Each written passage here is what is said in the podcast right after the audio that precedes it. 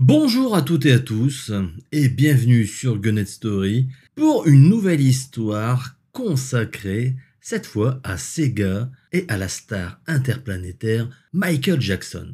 Alors installez-vous confortablement, c'est parti. Nous sommes en l'an de grâce 1988. Le dieu vivant de la pop va offrir l'un des plus incroyables cadeaux de Noël qui soit aux Japonais, un concert au Tokyo Dome. Si l'artiste fait une escale de plusieurs semaines au Japon, ce n'est pas uniquement pour promouvoir son dernier album sorti, c'est-à-dire Bad. Non, dans l'absolu, ça, il l'a déjà fait le 26 septembre 1987 à Yokohama et, fidèle à son habitude, il a triomphé, offrant un show exceptionnel aux Japonais complètement médusés. Michael Jackson n'a plus rien à prouver. C'est une star planétaire qui atteint un niveau de popularité stratosphérique.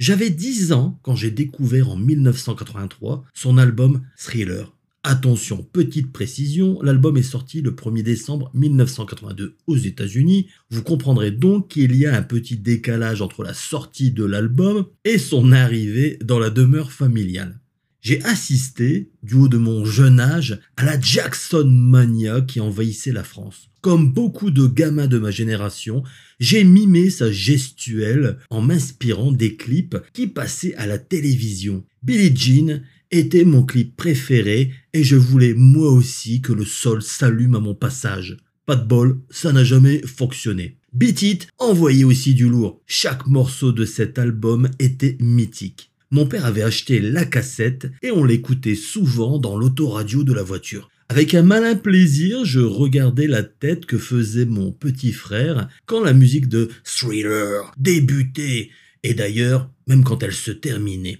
Il était plus jeune que moi et avait une trouille bleue de Michael Jackson.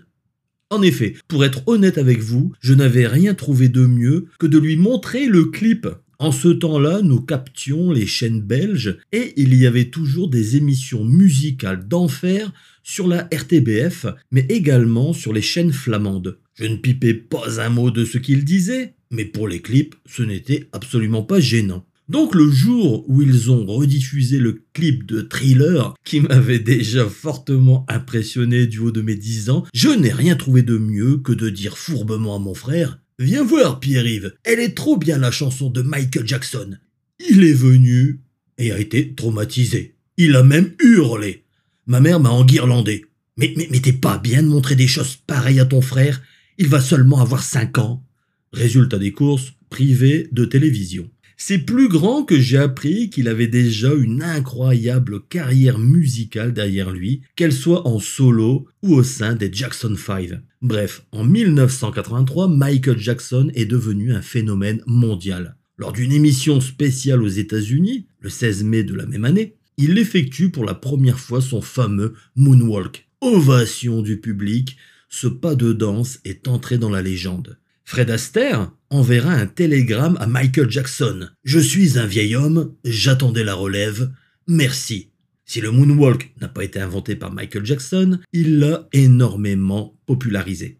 En effet, le mime Marceau l'effectuait déjà dans les années 50, ainsi qu'une pléiade d'artistes comme Charlie Chaplin, Jean-Louis Barrault, James Brown, Cap Calloway ou encore le fameux Fred Astaire. Michael Jackson le dira lui-même lors d'une interview, je traversais Harlem en voiture vers la fin des années 70, début des années 80, et je voyais ces enfants qui dansaient dans la rue, notamment un qui glissait en arrière. Il faisait ce que j'appelle une danse à l'illusion. J'ai gardé ce pas en mémoire visuellement, je suis monté dans ma chambre à Encino et je me suis mis à le reproduire, à danser, à créer, à le perfectionner. Et c'est là où réside le génie de Michael Jackson, avoir perfectionné à l'extrême un pas de danse qui n'était jusque-là que très peu exploité. Il lui a donné une nouvelle impulsion et l'a fait durer en longueur. Alors si je vous raconte tout ça et que je remonte si loin dans le temps, vous avouant même des choses inavouables, Pierre-Yves si tu m'écoutes, excuse-moi, tout cela n'est pas anodin.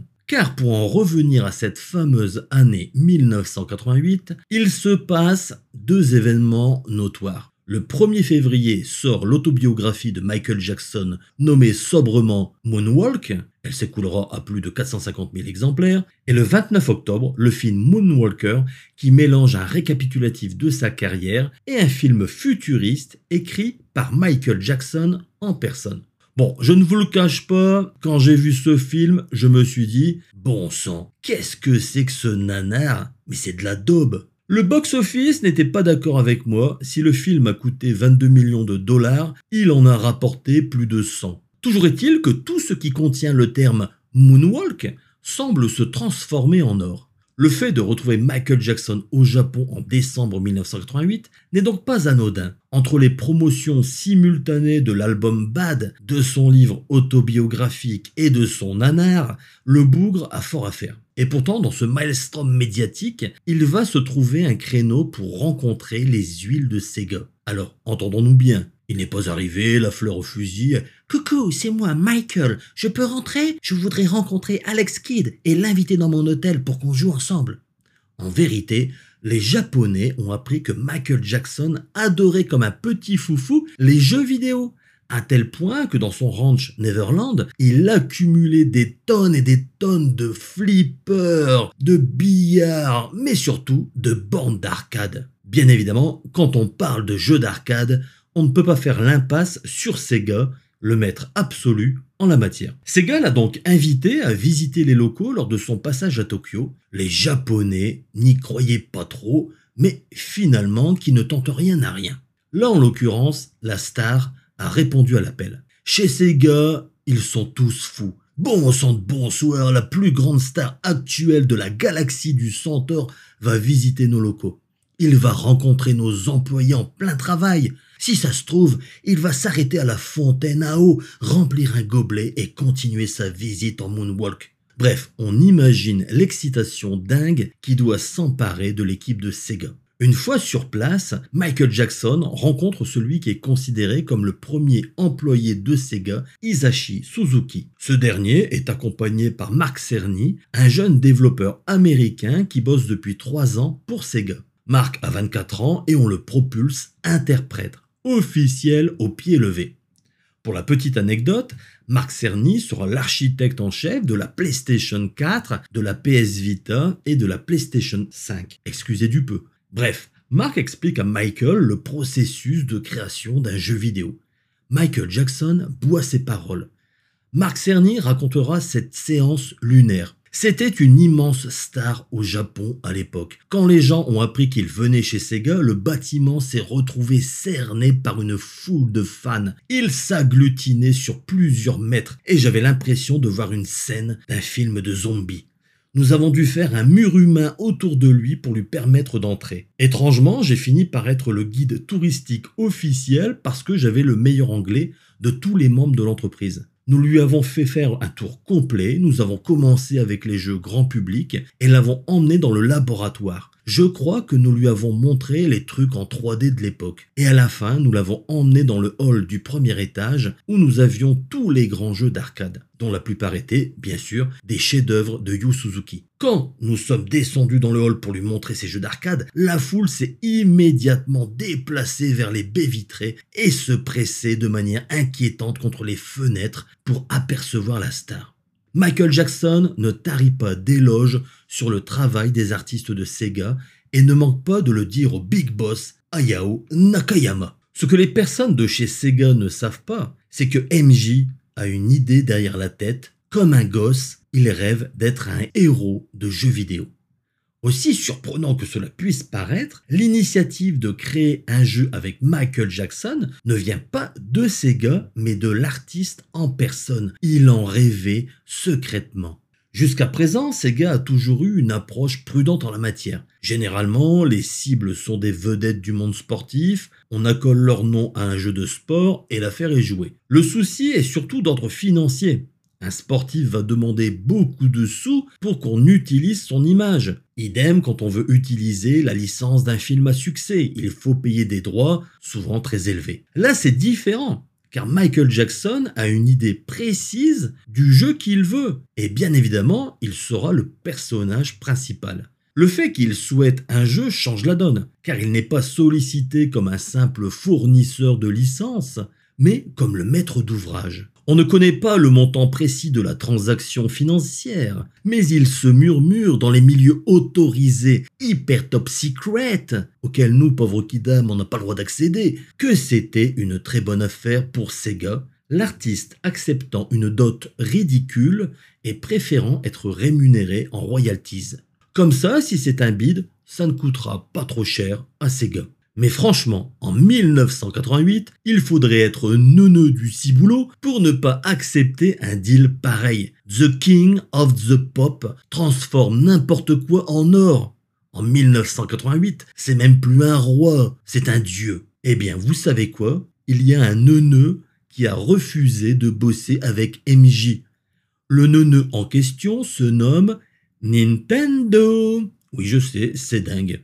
Stefano Arnold, président de Tectoy, entreprise brésilienne affiliée à Sega, a raconté que les avocats du chanteur se sont fait refouler par Nintendo of America. Nintendo, c'était le premier choix de MJ et c'est assez naturellement qu'il a demandé à ses avocats d'approcher le géant japonais. On ne connaît pas vraiment la raison, mais il semblerait que Nintendo ait été échaudé avec le partenariat avec Mac Tyson, en effet, le jeu Mac Tyson Punch-Out est sorti en 1987 sur NES et a été un franc succès. Le boxeur s'est rendu compte qu'il n'avait pas été assez gourmand. Comme le contrat devait être renégocié deux ans plus tard, il a revu le prêt de son nom et de son image à la hausse.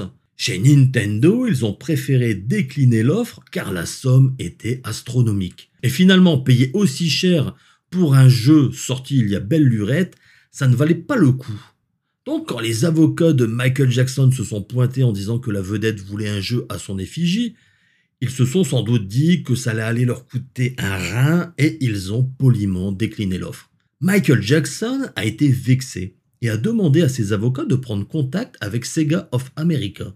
À cette époque, Sega of America ne faisait pas un P sans une validation nippone. Donc ils ont juste averti le siège japonais que la vedette aimait bien les jeux Sega et qu'il aimerait bien rencontrer quelqu'un, un responsable quoi. Au Japon, ils étaient dubitatifs et se disaient qu'un tel partenariat leur coûterait une fortune. Mais comme je l'ai dit précédemment, quand ils ont vu que la tournée du chanteur passait par le Japon, ils lui ont lancé une invitation. Le truc de fou en cette année 1988, c'est que Sega va commercialiser en fin d'année la Mega Drive, une console 16 bits capable de reproduire fidèlement à la maison les jeux d'arcade dont raffole Michael Jackson. Quand MJ visite Sega, la Mega Drive est déjà sortie depuis deux mois au Japon. Les Japonais se gardent de lui dire, mais son succès est très mitigé. En effet, les joueurs japonais lui préfèrent la, fantastique et incroyable console PC Engine, une console conçue par le géant NEC et l'éditeur Hudson Soft. Cette dernière possède même un lecteur CD-ROM qui ne manquerait pas de sidérer la vedette. Mais bon, en tout état de cause, Michael Jackson est impressionné par la console et n'est absolument pas opposé à un portage de son jeu. Rapidement, les avocats de Sega et de Michael Jackson se mettent d'accord. MJ chaud comme la braise. Il donne sa vision du jeu et son déroulé, découpe lui-même les stages, indique les boss de fin et cerise sur le gâteau, il veut que ça soit une borne multijoueur. Au départ, Sega pense confier la réalisation aux développeurs américains. Les premiers échanges se font d'ailleurs par le biais de la division américaine, mais chose incroyable, l'équipe américaine claque des genoux. Faut dire que s'ils se loupent, ils vont subir les foudres de la maison mère et de Michael Jackson. Ils invoquent donc une clause particulière. Hop, hop, hop, hop, patron, on s'est réunis là avec, euh, avec les gars du syndicat et Marcel il nous a parlé d'un truc. Votre licence là avec le, Jackson, eh ben elle n'est pas limitée au sol américain. En réalité, Jackson, il vous a donné une licence internationale. Internationale, on vous dit. Et là, du coup, on n'est plus sur une production locale, mais mondiale. Et quand c'est mondial, Dédé et Robert, ils sont formels, c'est aux Japonais de le faire. Nous, c'est que du national. Hein. C'est pas qu'on veut pas le faire, mais les clauses sont les clauses, il faut les respecter. Sinon, sinon c'est la fête en neuneu. Au Japon, les huiles se disent que ce n'est peut-être pas raisonnable de leur confier le bébé, et rapidement, ils le rapatrient à la maison. Mais même au Japon, c'est le bordel. Comme Michael Jackson était fan du jeu Shinobi, ils ont demandé à son créateur, Yutaka Sugano, de s'en occuper. Lui, il était chaud patate, car le challenge le motivait. Seulement, le problème, c'est que Yutaka Sugana est en poste aux États-Unis et qu'il est très occupé avec la suite de Shinobi. C'est donc Yoji Ichi qui hérite du jeu. Et en bon chef, il va déléguer la patate bien chaude à un jeune qui veut absolument réaliser son propre projet, Ropyaku Tsulumi. Ropyaku Tsulumi, comme tous les jeunes développeurs, sait comment ça marche. Soit tu proposes un projet qui est validé et dans ce cas précis, l'équipe te suit dans la réalisation de ton projet, soit tu proposes un projet qui est retoqué et dans ce cas précis, tu rejoins le gars qui a eu l'idée pour l'aider. Là, c'est différent. Le jeune Ropyaku Tsulumi n'a pas proposé un jeu avec Michael Jackson. Il le connaît à peine et n'a même pas vu le film. Sauf qu'un ordre pareil, ça ne se refuse pas. Il se retrouve donc responsable en chef du développement d'un jeu qu'il n'a pas proposé. Il racontera cette histoire je n'ai absolument pas été nommé responsable du projet parce que j'étais fan. Je n'avais même pas vu le film avant de m'impliquer. Je connaissais son nom. Mais tout ce que je savais, c'est qu'il était un très bon danseur et que c'était une personne très célèbre depuis son enfance. J'ai donc regardé la cassette vidéo de Moonwalker jusqu'à ce qu'elle soit usée. Et bien sûr, j'ai continué avec les clips de musique. Plus je regardais les vidéos, plus je me rendais compte de la qualité du chant de Michael et de sa mise en scène aussi spectaculaire qu'étonnante nous avons choisi de développer les deux versions, arcade et Mega Drive, en même temps, en conservant la même progression et les mêmes niveaux. L'équipe que nous avions constituée pour le jeu d'arcade était composée d'une personne qui s'occupait pour la première fois de la partie logicielle et de moi, un nouveau venu qui se retrouvait à la planification d'un jeu majeur pour la première fois de sa vie. En outre, Sega a recruté un jeune développeur pour m'aider, mais en réalité, j'ai passé beaucoup de temps à le former. Heureusement, un designer nous a rejoints. Notre équipe était finalement très réduite car tous les autres développeurs étaient occupés avec leurs propres projets. Aujourd'hui, une telle histoire serait impossible. Rendez-vous compte, on confie une licence majeure à des débutants qui forment sur le tas d'autres débutants. Chez Sega, la priorité c'est il faut sauver le soldat Mega Drive la console prend le bouillon au Japon et tous les espoirs reposent sur un succès de l'autre côté du Pacifique. Les développeurs de la version Mega Drive sont donc des développeurs expérimentés qui heureusement donneront tout de même des conseils avisés aux petits genoux de la division arcade. Yutaka Sugano même s'il est aux États-Unis, les aidera en leur donnant une trame générale, avec un jeu en 3D isométrique. Mais en réalité, sa vision du jeu perturbe complètement Ropyaku Tsulumi, qui ne sait pas comment s'y prendre. Il demande des conseils à ses chefs, mais ces derniers lui disent en gros de se démerder. Avec le recul, cela paraît insensé. Michael Jackson était une pointure. Le film Moonwalker cartonnait et voilà que Sega obtient le droit de réaliser le jeu qu'elle confie à des débutants. On commence à comprendre dès lors le rôle du chanteur dans cette histoire. Là encore, il a raconté ses mésaventures sur son blog. Je n'avais aucune idée de ce qu'il se passait. Alors j'ai demandé à mon supérieur Isao Oguchi, notre chef de section, s'il pouvait me conseiller. Il m'a proposé de demander à l'un de mes collègues plus expérimentés. Mais quand je suis allé le voir, il était totalement absorbé par le développement de Shadow Dancer et il n'avait pas de temps à m'accorder. Dépité, notre équipe s'est réunie un matin et on a commencé à tâtonner sans savoir comment gérer un tel projet. J'avais vraiment l'impression d'avoir été pris à la légère au sein de l'entreprise. Un peu comme s'il se disait On ne sait pas si le jeu de Michael Jackson va rencontrer du succès, alors laissons-les travailler dans leur coin et on verra bien. Ils n'ont même pas voulu me donner un traducteur. Quand on rencontrait des problèmes, c'était du genre faites avec. La raison est toute simple. L'enjeu est tellement important que peu de personnes veulent être associées au projet. Bah oui, si le jeu est un bide, les concepteurs seront marqués au fer rouge le reste de leur vie. Donc c'est un peu courage fillon. N'approchons pas de près ou de loin ce projet, on risquerait de nous y associer. À chaque fois que les jeunes demandaient de l'aide, on leur répondait Ah, ah, désolé, je peux pas, je suis débordé. En plus, j'ai laissé mon linge dehors et il risque de pleuvoir, donc je vais devoir quitter le bureau plus tôt pour ranger tout ça. Allez, à plus. Écoute, on se fait un resto de ces quatre? Mais ce n'est pas tout. Non, ce n'est pas tout. Comme un gosse, MJ trépigne d'impatience et demande sans cesse Où on en est, mon dieu, les gars Ayao Nakayama n'est pas du genre à rigoler. Il sait que des millions de dollars sont en jeu. Il envoie Daisabulo Sakurai, le chef de la division des produits grand public aux États-Unis, pour faire le lien avec la star. Daisabulo Sakurai ne s'emmerde pas du tout et applique la méthode japonaise. On envoie un bit au charbon. En l'occurrence, le bit se nomme Al Nielsen. Il vient d'être recruté comme responsable de la section marketing de la division américaine et on lui annonce Écoute ma poule, c'est toi qui vas aller voir Michael Jackson demain pour lui montrer l'avancée des travaux. Tiens, on a reçu des, croquis par fax là. Va le voir, ah, moi je peux pas, j'ai piscine.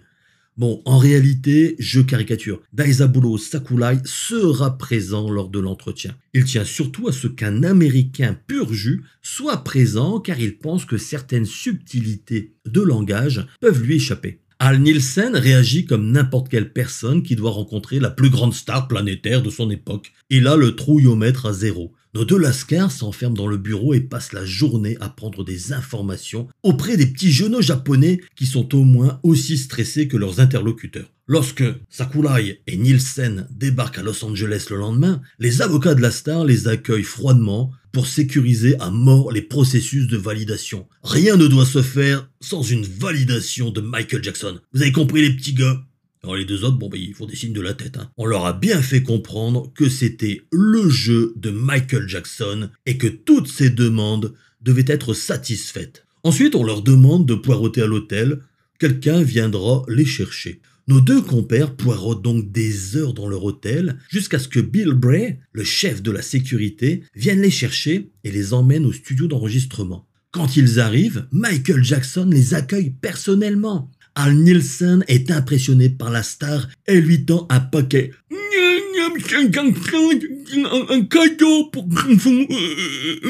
Il était à deux doigts de faire la. Il lui a ramené un pack Mega Drive, enfin un pack Genesis, car c'est son nom américain. Michael Jackson reconnaît immédiatement la console vue au Japon lors de sa tournée et s'émerveille. Oh, c'est Altered Beast il est comme un gamin découvrant son cadeau au pied du sapin, sauf que le gamin en question joue à la bande d'arcade Altered Beast chez lui. Sakurai et Nielsen l'informent que c'est le premier américain à détenir la console 16 bits. Le visage du chanteur s'illumine. Une Genesis c'est mieux qu'un disque de platine. Lors des échanges, Al Nielsen se rend compte que Michael Jackson sera bien plus qu'un simple ayant droit, vérifiant la conformité de son œuvre, aussi bien pour la version arcade que pour la version Mega Drive. Le chanteur veut suivre tout le processus créatif. Il insiste sur un point assez déroutant, il ne veut pas de violence dans son jeu. MJ ne doit tuer personne, sauf peut-être le boss du film, hein, incarné à l'écran par Joe Pesci. Un ballet incessant va donc débuter entre le Japon et l'Amérique. Les journaux éditent des planches d'images qu'ils envoient à Sega of America et que ces derniers présentent à Michael Jackson. Le chanteur va se muer en véritable chef de projet et va faire de nombreuses préconisations. Pas d'attaque spéciale, mais une magie de la danse. Ne pas mettre de bébés à sauver. Non, non, monsieur, c'est pas bien de mettre des bébés. Pourquoi vous avez mis des bébés? Bon, faut mettre des enfants. Le singe du film Bubble permet à Michael Jackson de se transformer en, devinez quoi, en robot géant. Bref, il liste toute une série de points importants que Ropiaku Tsurubi met en application. On sent également, dans certaines recommandations, des demandes qui en disent long sur ses relations familiales. Dans la première mouture du jeu d'arcade, jouable à trois simultanément, les développeurs avaient prévu de mettre des membres de la fratrie Jackson. Michael Jackson supprimera cette option, ah ouais, il va faire une grosse rature, hein, en proposant à la place des variantes de lui-même.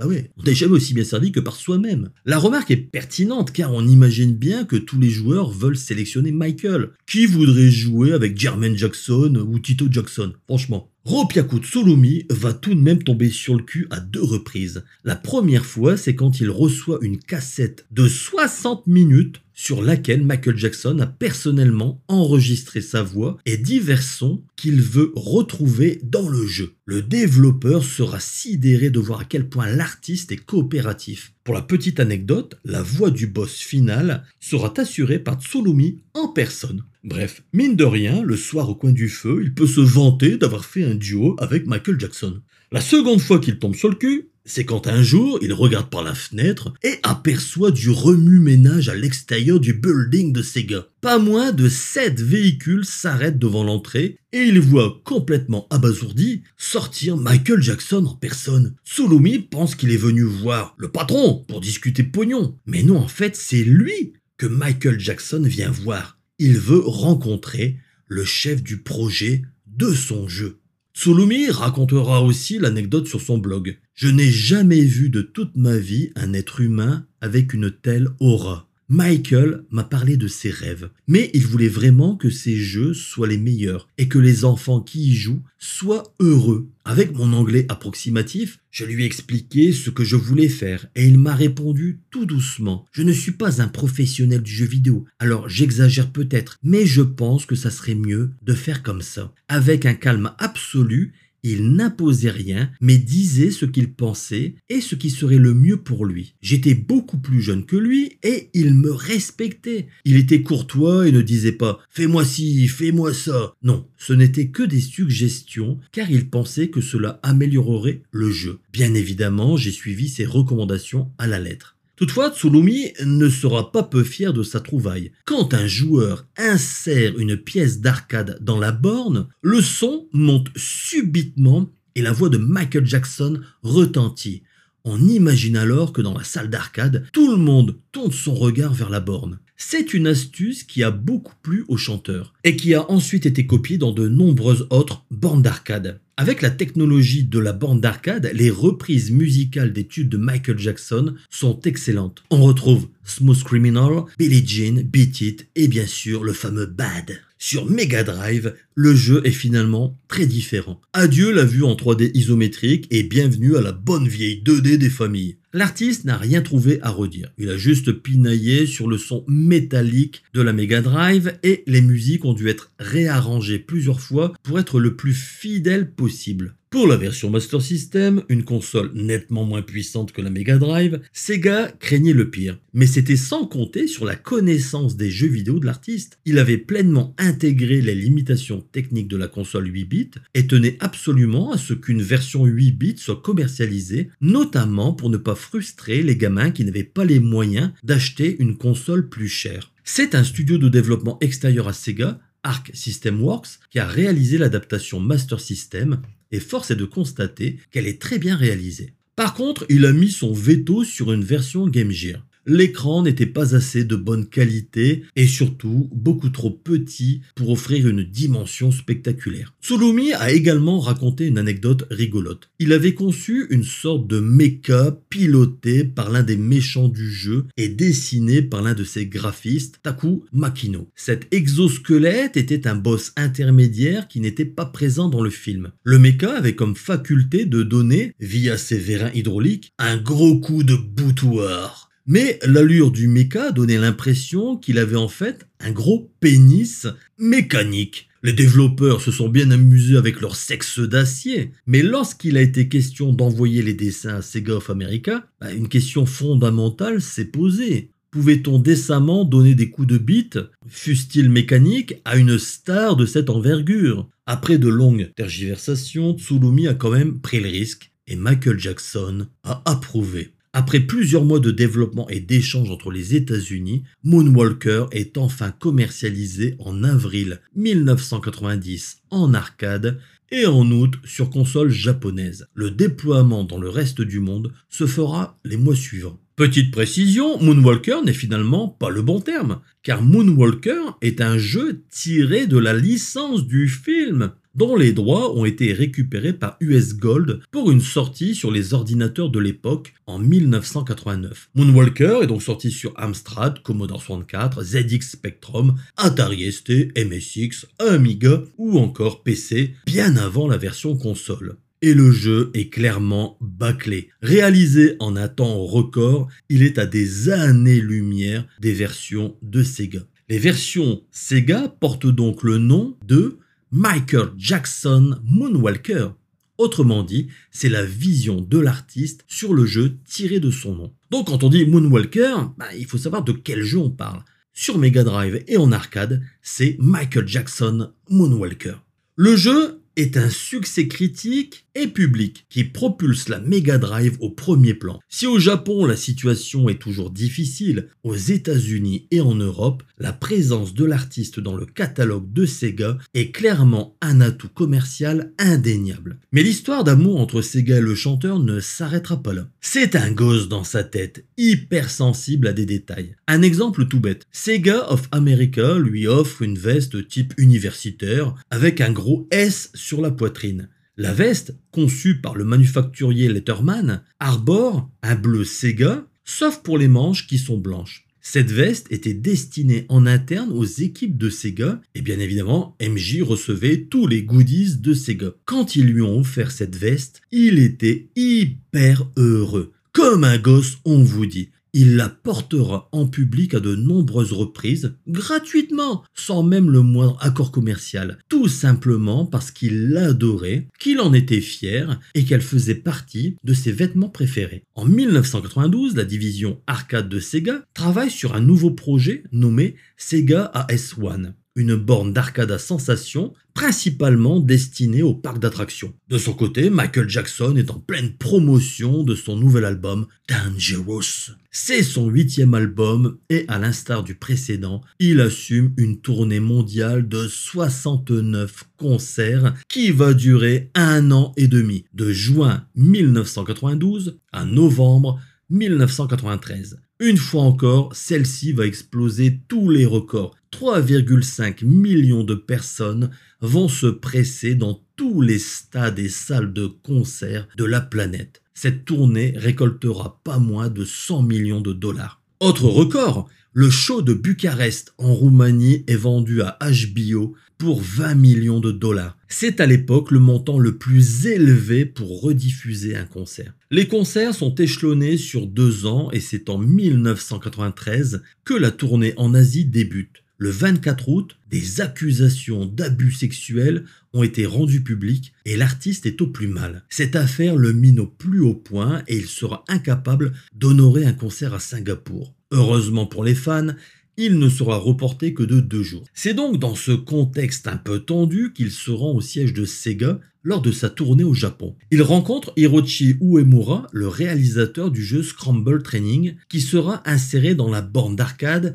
Sega AS1. Hiroshi Uemura, c'est le patron de la division Sega AM5, qui réalise les systèmes destinés aux salles de Sega et aux grands parcs d'attractions. La star y joue le rôle du commandeur Jackson, instructeur de son état qui va vous initier au maniement d'un vaisseau spatial nommé AS-1. Bien évidemment, comme c'est une expérience collective destinée au parc d'attractions, on ne peut pas vraiment parler de jeux vidéo. C'est plutôt un film en images de synthèse où le pilote est particulièrement maladroit. Son engin va se buter partout et on imagine que les spectateurs vont être secoués dans tous les sens par la borne montée sur vérin hydraulique. Les huit joueurs ont tout de même deux boutons rivés sur des poignées et sont invités à tirer quand le commandeur Jackson leur crie Lock on fire Mais bon, Honnêtement, l'interaction est plus que limitée, les 8 joueurs ont tous la même cible, c'est juste un concours de score. Celui qui envoie le bon missile et la bonne roquette au bon moment engrange le plus de points. Michael Jackson, toujours féru de technologie, tourne donc ses scènes devant un fond bleu qui sont ensuite insérés dans les séquences cinématiques. Le film dure 9 minutes. Cette borne sera l'un des plus importants succès dans ce domaine. La borne AS1 sera exportée un peu partout dans le monde et même en France, à Paris, dans la salle de jeu, la tête dans les nuages. La présence de Michael Jackson n'est pas étrangère à ce succès. Tous les gamins veulent avoir le commandeur Jackson instructeur et chef d'escouade. Mais, cependant, Michael Jackson ne tourne pas que cette séquence. Une fois terminé, il se grime en commandant de police, mais pas n'importe laquelle, celle de Megalopolis Tokyo City Battle. Le jeu est aussi prévu sur la borne Sega AS1, toutefois elle ne connaîtra qu'une diffusion au Japon dans les parcs à thème de Sega. Il faut dire que la borne coûte extrêmement cher et les opérateurs préfèrent se cantonner à la version de base. Surtout qu'il faut en permanence une personne pour superviser le déroulement du jeu. En cas de problème à l'intérieur de la cabine, c'est cette personne qui doit déclencher l'arrêt d'urgence. Toutefois, les personnes présentes sentent que Michael Jackson est fortement contrarié par son affaire qui ne cesse de prendre de l'ampleur. Il est lointain et signe mécaniquement des autographes au personnel de Sega, sans même adresser un sourire. Il s'isole également. Cette accusation l'empoisonne au plus haut point. Et c'est aussi le cas chez Sega qui se demande s'il faut poursuivre ce type de partenariat avec la vedette. Même si officiellement rien n'est rompu entre l'artiste et la firme japonaise, Shuji Utsumi, vice-président de Sega, émet de sérieux doutes sur la pérennité de ce partenariat au sein du conseil d'administration de Sega et réclame beaucoup de prudence sur les nouveaux projets à venir. Même son de cloche aux États-Unis, Sega of America déclare aux Japonais que c'est une véritable tornade médiatique cette affaire. Même si l'affaire d'abus sexuels a vite été classée, il semblerait que d'autres actions soient en préparation contre l'artiste. Bref, Sega of America recommande de suspendre tous les projets futurs et de ne s'en tenir qu'aux projets en cours. Une suite au jeu Moonwalker aurait été promise à Michael Jackson et comme un gamin impatient, il demande où cela en est.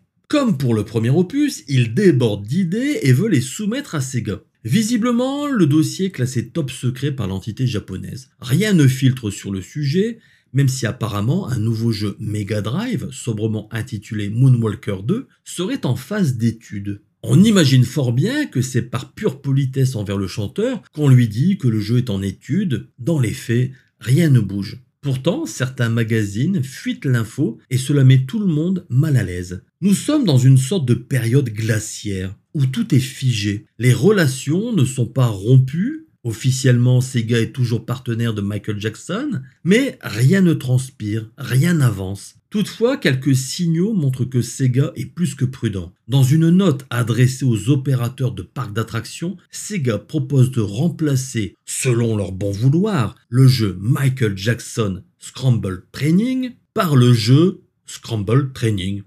C'est exactement le même jeu, sauf que les séquences avec Michael Jackson ont été retirées. Autre fait marquant, la contribution de Michael Jackson aux musiques du jeu Sonic 3. Sonic, c'est le blockbuster absolu de Sega, et le troisième opus est attendu comme le messie. Pendant cette fameuse tournée Dangerous, Michael Jackson demande à son claviériste, Brad Buxer, de travailler avec lui sur les musiques du jeu. Il associe même cinq autres musiciens de sa tournée. Cette bande son lui tient vraiment à cœur, lui et sa fine équipe se rendent donc au Sega Multimedia Studio pour enregistrer les musiques. Et là, c'est clairement la douche froide. Michael Jackson sent que l'ambiance est à coupé au couteau. Depuis le début de l'année 1993, il travaille entre deux concerts avec Brad Buxer et d'autres musiciens sur la bande-son de Sonic 3. Sega, bien entendu, applaudit des deux mains cette initiative. Une bande-son de Michael Jackson dans le nouveau Sonic, c'est juste une tuerie. Des fans de MJ achèteront le jeu rien que pour entendre ces musiques inédites. Même s'ils sont pro Nintendo, ils ne pourront pas faire autrement. Cette situation serait cocasse et Sega se frotte déjà les mains. Un peu naïvement, Michael Jackson pense que le jeu sera aussi adapté sur Mega CD, le lecteur CD-ROM de la Mega Drive, et que par voie de conséquence, la bande son dépassera les limitations de la puce FM de la simple Mega Drive. Mais une fois sur place, c'est tendu du string. Sonic 3 n'est pas prévu sur Mega CD, il sera exclusif à la Mega Drive, Techniquement, rien n'empêcherait un portage CD, mais on sent bien qu'il n'y a pas l'envie. On évoque notamment le fait que Sonic 3 sera une cartouche spéciale dans laquelle on pourra insérer les précédents Sonic. Bref, une excuse un peu étrange, et l'on se demande même si cette idée de cartouche pouvant accueillir une autre cartouche n'a pas été pensée pour dire non à l'artiste.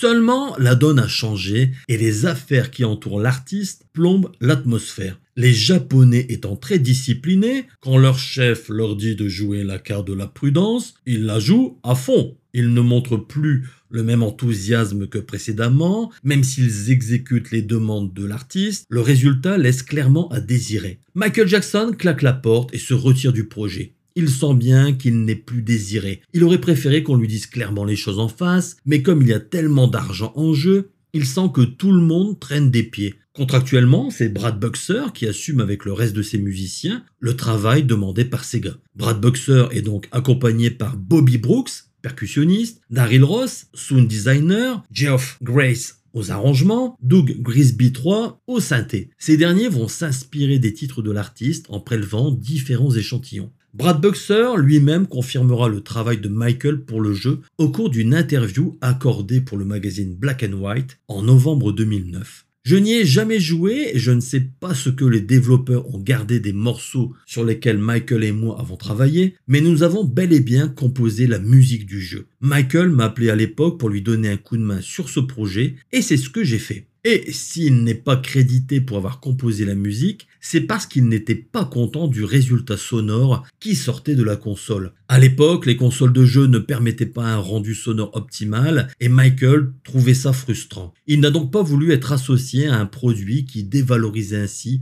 sa musique. Un mélomane reconnaîtra facilement certains accords venus tout droit des morceaux comme Jam, Blood on the Dance Floor ou encore Stranger in Moscow. Et justement, Concernant le titre Stranger in Moscow, il y a un truc qui cloche. Le morceau tiré de l'album History est sorti en 1995 et Sonic 3 en 1993. Est-ce que la musique du jeu aurait servi plus tard? La question fut donc aussi posée à Brad Buxer et il répondra par l'affirmative. Oui, Michael et moi avons composé cette suite d'accords pour le jeu et elle nous a servi de base pour Stranger in Moscow. Sega engage alors un autre compositeur, Howard Drossin, qui ne retouche presque pas la musique, mais qui est aujourd'hui considéré comme le seul compositeur de la musique du jeu, avec John Senwu pour l'aider. Au final, Michael Jackson n'aura eu qu'un rôle d'inspirateur pour des morceaux qui seront essentiellement diffusés à la fin du jeu. L'artiste vivra cela comme une humiliation.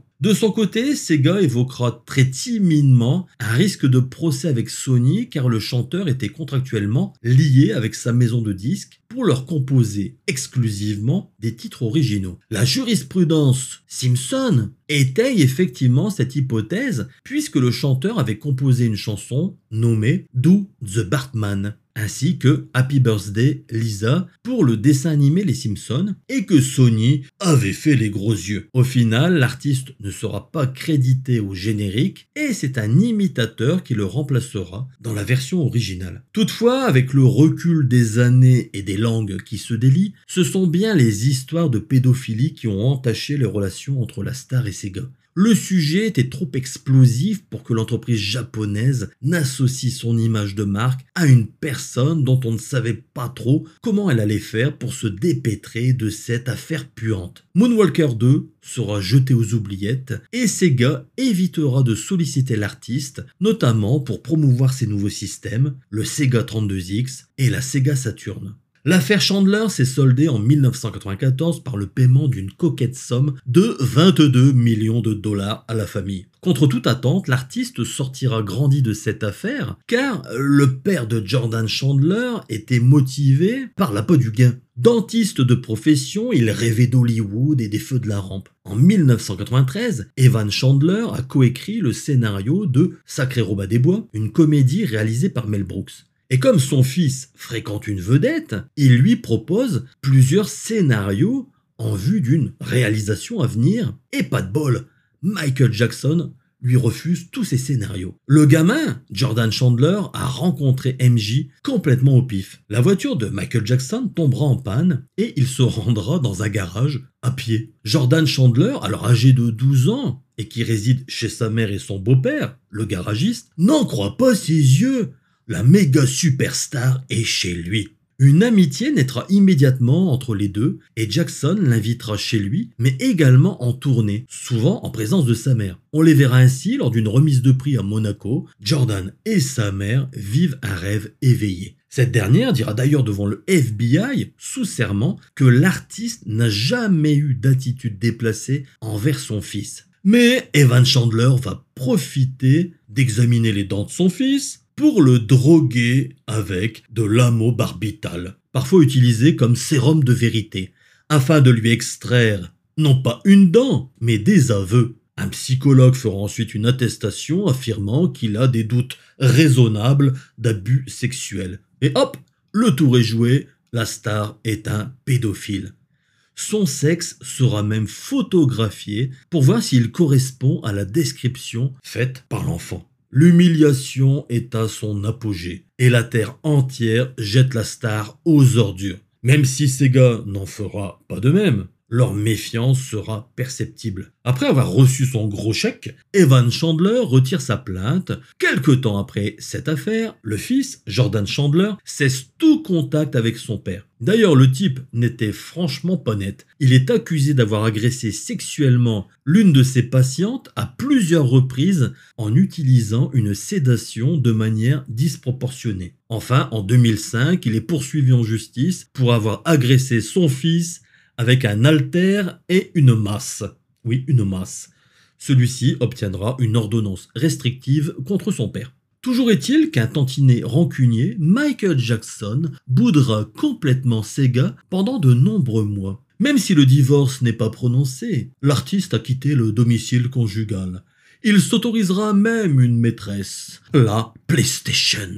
En effet, Michael Jackson est toujours fan de jeux vidéo. Et quand Sony l'invite à venir voir en avant-première la PlayStation, l'artiste ne se fait pas prier. D'autant plus que sa maison de disques, Epic Records, est une filiale de Sony. Il n'y a rien de déconnant à s'afficher avec une firme qui ne lui tourne pas le dos, elle. D'autant plus que peu de personnes le savent, mais Michael Jackson avait noué une longue amitié avec Akio Morita, le fondateur et patron de Sony. Les deux hommes, férus de technologie, adoraient échanger sur les évolutions dans le domaine du son et de la vidéo. Lorsqu'Akio Morita a été victime d'un accident vasculaire cérébral en 1993 et qu'il en a été fortement diminué, devant même céder sa place de président à Nolio Oga, l'artiste s'est empressé de prendre de ses nouvelles. Il enregistrera d'ailleurs une cassette audio. Vous pouvez l'écouter, elle est visible sur YouTube où MJ célèbre le génie du japonais. Bref, MJ aime Sony et réciproquement.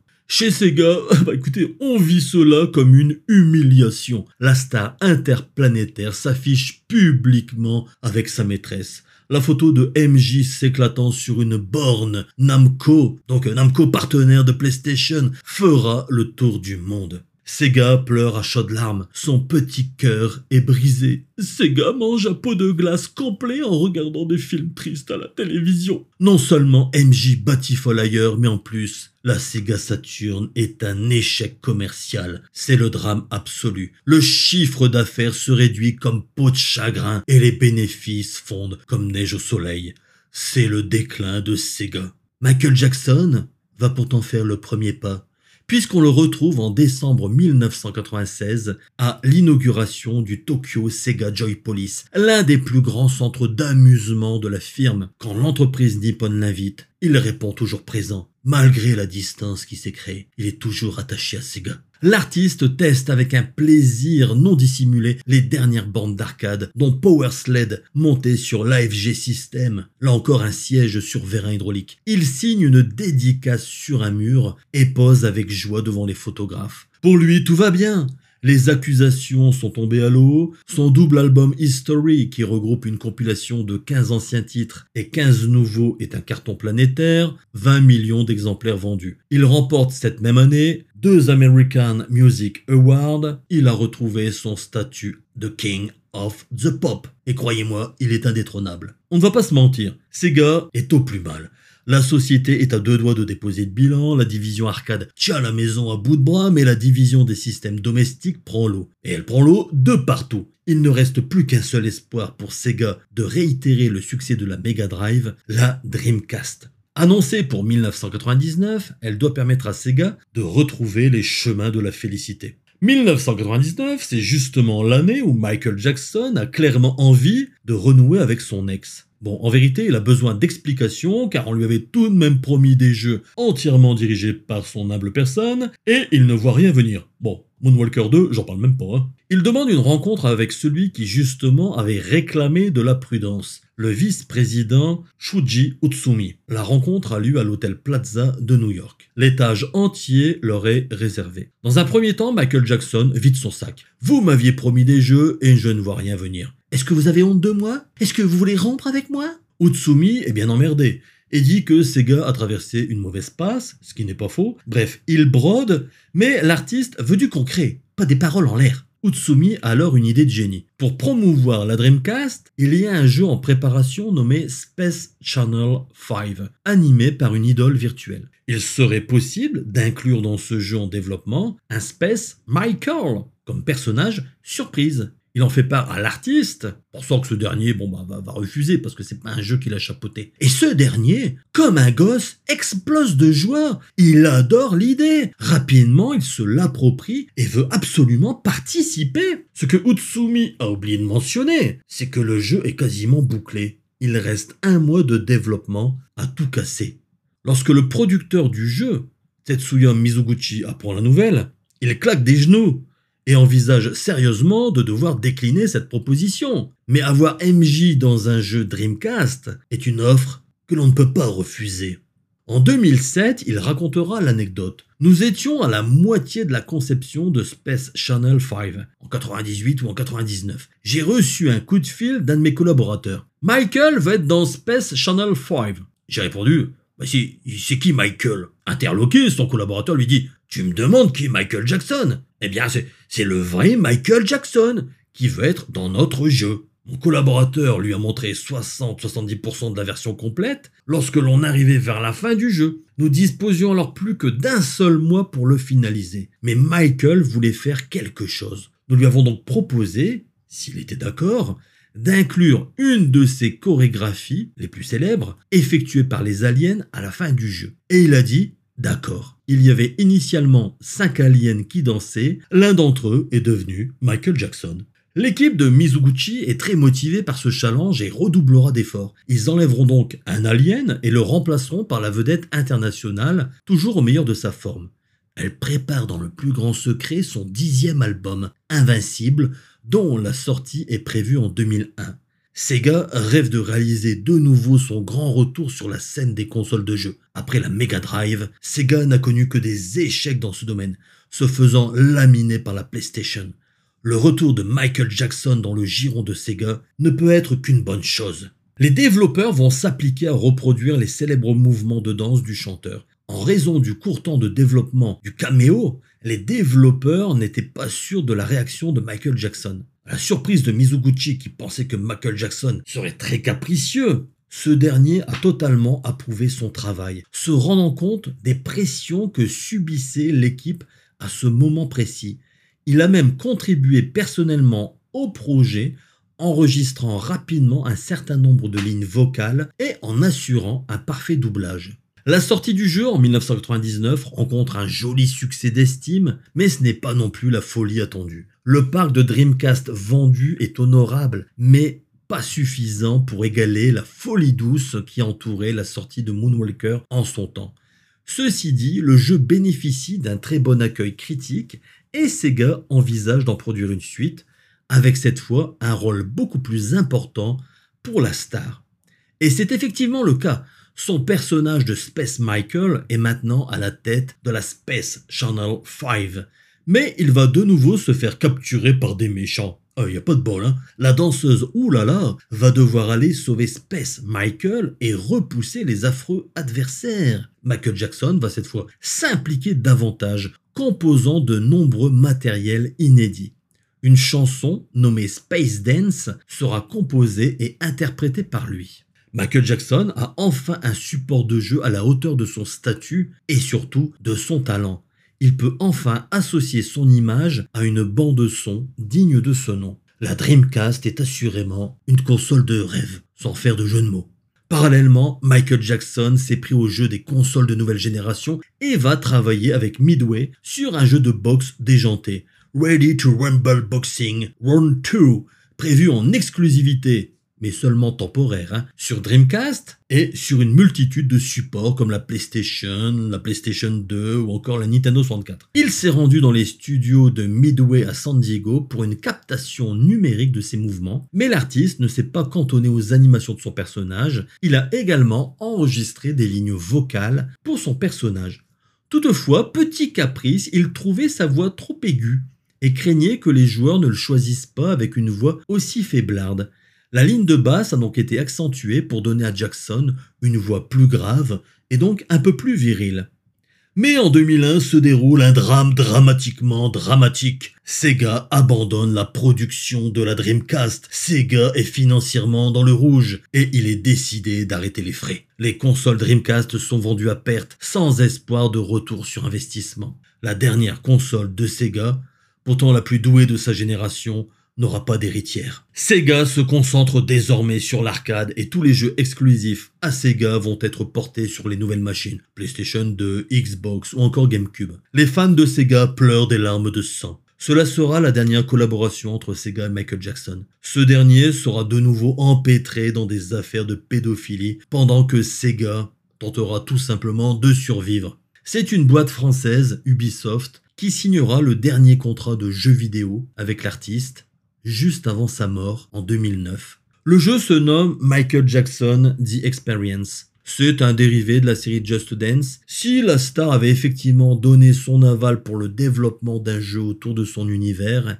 elle n'y a pas du tout contribué et n'a jamais validé le jeu. C'est un imitateur qui le remplace dans la gestuelle à l'écran. Et on peut légitimement penser que la sortie de ce jeu juste après la mort de l'artiste, est avant tout une opportunité commerciale, rien de plus. Quant à la collection incroyable de bandes d'arcade, de flippers et de consoles qu'avait Michael Jackson, avec pas moins de 2000 pièces dans leur jus d'époque, eh bien, tout cela a été récupéré par le clan Jackson, et une bonne partie de la collection s'est retrouvée mise en vente. Toujours est-il que l'histoire retiendra cet incroyable partenariat entre la star planétaire et la firme japonaise. Même si les amours furent contrariés, elles ont tout de même duré 13 ans. Bien des couples ne peuvent pas en dire autant.